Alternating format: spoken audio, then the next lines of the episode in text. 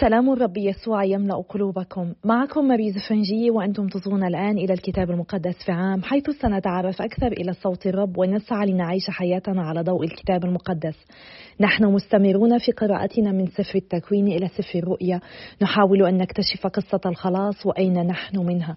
ولقد وصلنا إلى اليوم الثلاثمائة والتاسع والثلاثين وسنقرأ اليوم الفصل الثامن عشر من سفر أعمال الرسل والفصل السادس عشر والأخير من رسالة القديس بولس. الأولى إلى أهل كورنثوس ومن سفر الأمثال من الفصل الثامن والعشرين من الآية التاسعة عشر حتى الآية الواحدة والعشرين. فلنبدأ بصلاتنا المعتادة. بسم الآب والابن والروح القدس الإله الواحد آمين. أيها الرب القدوس الذي لا يموت قدس أفكارنا ونقي ضمائرنا. فنسبحك تسبيحا نقيا ونصغي إلى كتبك المقدسة لك المجد إلى الأبد آمين. سفر أعمال الرسل. الفصل الثامن عشر. إنشاء كنيسة كورنثوس. وغادر بعد ذلك أثينا فجاء إلى كورنثوس فصادف يهوديا بنطي الأصل اسمه عقيلة أتى هو وامرأته بيرسقلا قبل وقت قليل من إيطاليا لأن كلوديوس أمر جميع اليهود بالجلاء عن روما فذهب إليهما وكان من أهل صناعتهما صناعة الخيم فأقام يعمل عندهما. وكان يخطب كل سبت في المجمع محاولا إقناع اليهود واليونانيين. فلما وصل سيلا وتيموتاوس من مقدونيا وقف بولس نفسه على نشر كلمة الله يشهد لليهود أن يسوع هو المسيح ولكنهم كانوا يقاومونه ويجدفون. فنفض ثيابه وقال لهم دمكم على رؤوسكم أنا براء منه فسأمضي بعد اليوم إلى الوثنيين. فانتقل من هناك إلى بيت رجل يعبد الله اسمه تيتيوس يوستوس وكان بيته بلزق المجمع. فآمن بالرب رئيس المجمع كريسبوس وأهل بيته جميعا. وكان كثير من القرنتيين يسمعون كلام بولس فيؤمنون ويعتمدون. فقال الرب لبولس ذات ليلة في رؤيا له لا تخف بل تكلم ولا تسكت فأنا معك. ولن يعتدي عليك أحد وينالك بسوء فإن لي شعبا كثيرا في هذه المدينة فأقام سنة وستة أشهر يعلم عندهم كلمة الله. اليهود يشكون بولس، ولما كان غاليون حاكما على آخية، ثار اليهود كلهم معا على بولس فساقوه إلى المحكمة وقالوا: هذا الرجل يحاول إقناع الناس بأن يعبدوا الله عبادة تخالف الشريعة. فهم بولس أن يتكلم فقال غاليون لليهود: أيها اليهود لو كانت المسألة مسألة جرم أو جناية قبيحة لاستمعت إليكم كما يقضي الحق. ولكن لما كان الجدل في الألفاظ والأسماء في شريعتكم فانظروا أنتم في ذلك لأنني لا أريد أن أكون قاضيا في هذه الأمور. ثم طردهم من المحكمة فقبضوا كلهم على سوستينيوس رئيس المجمع وجعلوا يضربونه تجاه المحكمة وغليون لا يبالي بشيء من ذلك. العودة إلى أنطاكيا الرحلة الثالثة. ومكث بولس بضعة أيام في كورنثوس ثم ودع الإخوة وأبحر إلى سوريا ومعه برسقلا وأقيلا بعدما حلق رأسه لنذر كان عليه. فلما وصلوا إلى أفسس فرقهما ودخل المجمع فأخذ يخاطب اليهود فسألوه أن يطيل الإقامة بينهم فأبى ولكنه ودعهم وقال سأعود إليكم مرة أخرى إن شاء الله وأبحر من أفسس فنزل في قيصرية وصعد فسلم على الكنيسة ثم انحدر إلى أنطاكيا وبعدما قضى فيها بعض الوقت رحل فطاف بلاد غلاطيا ففريجيا يشدد عزائم التلاميذ أجمعين. أبولس في أفسس وقرنطس. وقدم أفسس يهودي اسمه أبولس إسكندري الأصل رجل فصيح اللسان متبحر في الكتب وكان قد لقن طريقة الله وأخذ يتكلم بروح متقد ويعلم ما يختص بيسوع تعليما دقيقا ولكنه لم يكن يعرف سوى معمودية يوحنا. فشرع يتكلم في المجمع بجرأة فسمعته برسيقلا وأقيلا فأتيا به إلى بيتهما وعرضا له طريقة الرب على وجه أدق. وعزم على الذهاب إلى أخائيا فأيده الإخوة وكتبوا إلى التلاميذ أن يرحبوا به. فلما وصل إليها ساعد المؤمنين بفضل النعمة مساعدة كبيرة. فقد كان يرد على اليهود علانية ردا قويا مبينا من الكتب أن يسوع هو المسيح. الرسالة الأولى للقديس بولس إلى أهل كورنثوس الفصل السادس عشر والفصل الأخير. الخاتمة وصيات وتحيات ودعاء الختام. وأما جمع الصدقات للقديسين فاعملوا أنتم أيضا بما رتبته في كنائس غلاطية وهو أن يضع كل منكم في أول يوم من كل أسبوع إلى جانب ما تيسر له ادخاره فلا يكون جمع الصدقات يوم قدومي ومتى حضرت أرسلت الذين تعدونهم أهلا وزودتهم برسائل ليحملوا هبتكم إلى أورشليم. وإذا كان هناك ما يدعو إلى أن أسافر أنا أيضا فيسافرون هم معي. ساقدم إليكم بعد أن أمر بمقدونيا فإني سأمر بها. وربما أقمت لا بل شتوت بينكم لتقدموا لي العون على السفر إلى حيث أذهب. فإني لا أريد أن أراكم هذه المرة رؤية عابر سبيل بل أرجو أن أمكث بينكم مدة بإذن الرب. وسأظل في أفسس إلى العنصره فقد انفتح لي فيها باب للعمل كبير والخصوم كثيرون. وإذا قدم تيموتاوس فانتبهوا إلى أن يكون بينكم مطمئن النفس لأنه يعمل مثل عمل الرب فلا يستخف به أحد منكم بل قدموا له العون بسلام ليعود إلي فإني أنتظره مع الإخوة. أما أخونا أبولس فقد ألححت عليه أن يذهب إليكم مع الإخوة فلم يشأ على الإطلاق أن يذهب إليكم في الوقت الحاضر وسيذهب عندما تسنح له الفرصة. تنبهوا واثبتوا في الإيمان كونوا رجالا كونوا أشداء ولتكن أموركم كلها بمحبة. أناشدكم أيها الإخوة تعلمون أن أسرة أسطفانس هي باكورة آخائية وأنها وقفت نفسها على خدمة القديسين. فعليكم أنتم أن تذعنوا لأمثال هؤلاء ولكل من يعمل ويجهد معهم. سرني مجيء أسطفانوس وفورتوناتوس وأخائيقوس فقد قاموا مقامكم في غيابكم وطمأنوا نفسي ونفوسكم فقدروا أمثالهم حق قدرهم. تسلم عليكم كنائس آسيا ويسلم عليكم في الرب تسليما أقيلا وبرزقا والكنيسة التي تجتمع في بيتهما. يسلم عليكم جميع الإخوة. سلموا بعضكم على بعض بقبلة مقدسة. هذا السلام بخط يدي أنا بولس إن كان أحد لا يحب الرب فاللعنة عليه مرناتا. عليكم جميعا نعمة الرب يسوع. محبتي لكم جميعا في المسيح يسوع. سفر الأمثال الفصل الثامن والعشرون من الآية التاسعة عشر حتى الآية الواحدة والعشرين.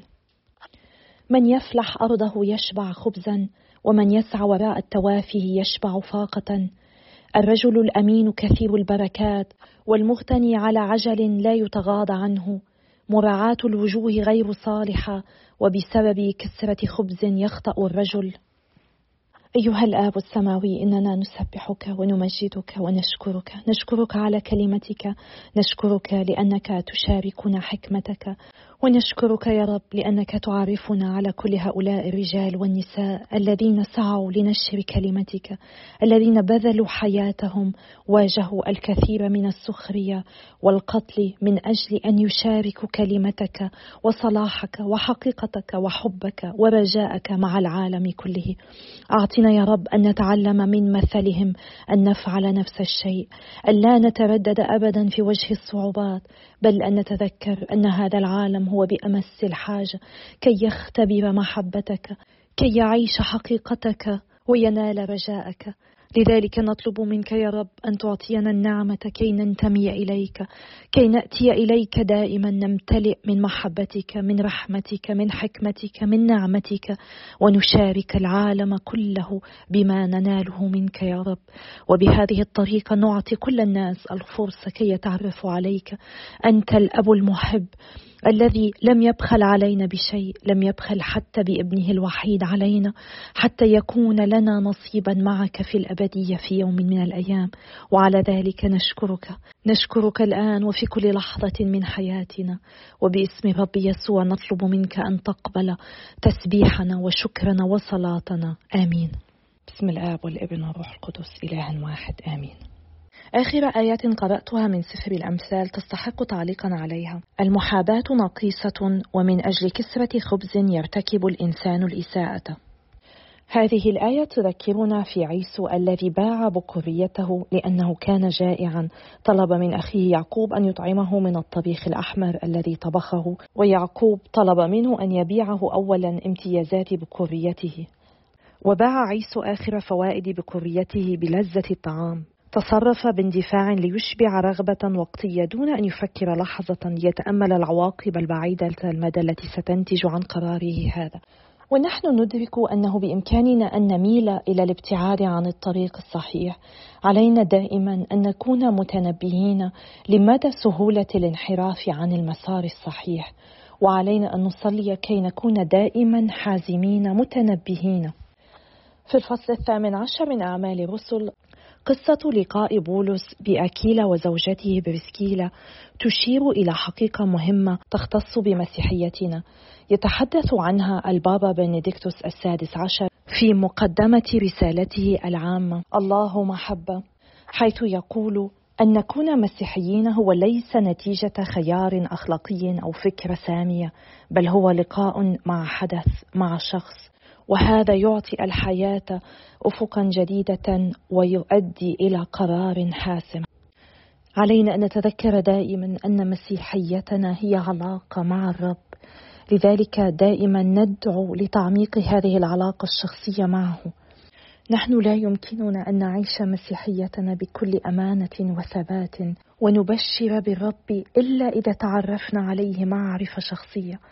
ربما نحن نستطيع أن نخبر الكثير عنه ولكن الشخص الذي يصغي إلينا إذا لم يشعر بأننا نحن نعرف هذا الشخص وقد اختبرناه في علاقة شخصية نحن لا نستطيع أن نكون قدوة لهم وأن نشجعهم كما يجب حتى يعتنقوا المسيحية بأنفسهم ويسعوا للتعرف على الرب في هذه العلاقة الشخصية التي يريدها مع كل واحد منا.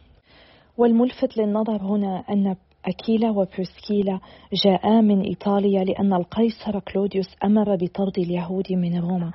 نرى هنا كيف أن هذا الاضطهاد قد أدى بهم كي يكتشفوا الحرية الحقيقية كي يتعرفوا على الرب يسوع بلقائهم بالقديس بولس.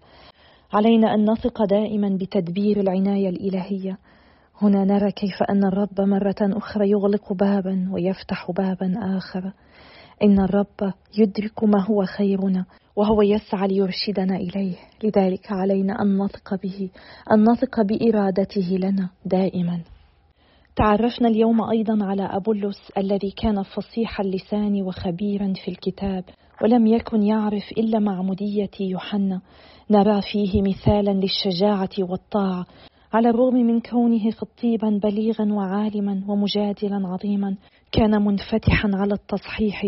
عندما سمعاه أكيلا وبرسكيلا يتكلم في المجمع بجرأة أخذاه وأوضحا له طريق الله بأكثر دقة لأنه لم يكن يعرف الكثير عن المسيح.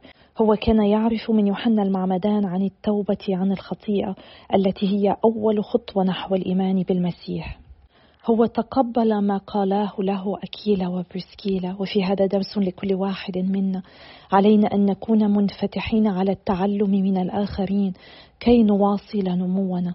لا يجب أن نسمح أبدا للكبرياء أن يقف في دور تقبلنا التصحيح.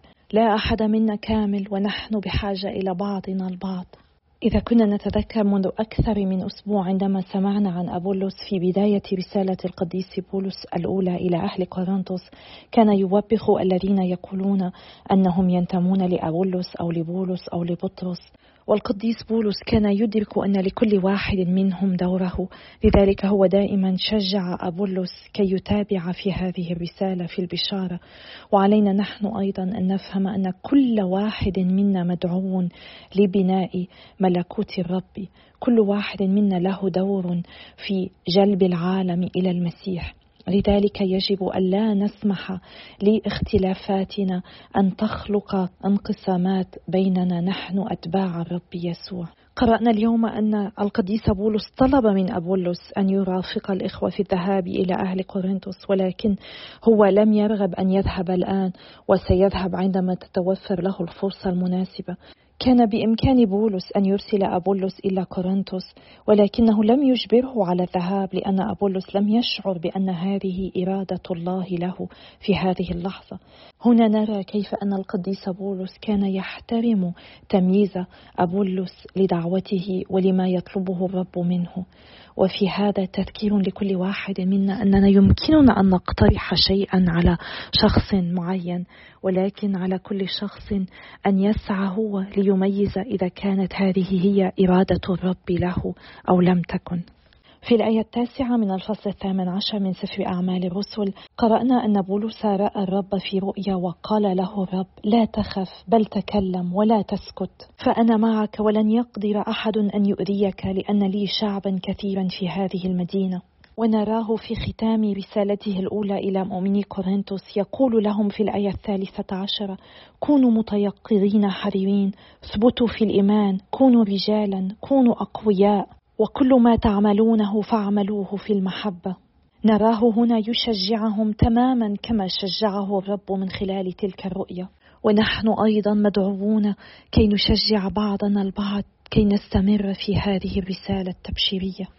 وعلينا أن ندعم عمل الذين يبشرون بالإنجيل وينشرون كلمته. علينا أن نساعدهم بكل الطرق المتوفرة لنا بصلاتنا لهم بتقديم أي مساعدات مادية ومعنوية لهم. فلنأخذ بعض الوقت اليوم ونتأمل في هذه الكلمات التشجيعية الرائعة التي جاءت من الرب إلى بولس ومن بولس إلى أهل كورنثوس. ولنستمر بالصلاة من أجل بعضنا البعض كي نكون متيقظين حذرين كي نثبت في الإيمان كي نكون أقوياء. ولا نخاف أبدا أن نشهد للرب يسوع. نحن بحاجة إلى نعمته. لا نستطيع أن نفعل ذلك لوحدنا. ولذلك نحن كجماعة نحمل بعضنا البعض بالصلاة. أنا أصلي لأجلكم وأتشكركم على صلواتكم وتشجيعاتكم وإلى اللقاء غدا. نصل إلى يومنا الثلاثمائة والأربعين بإذن الله.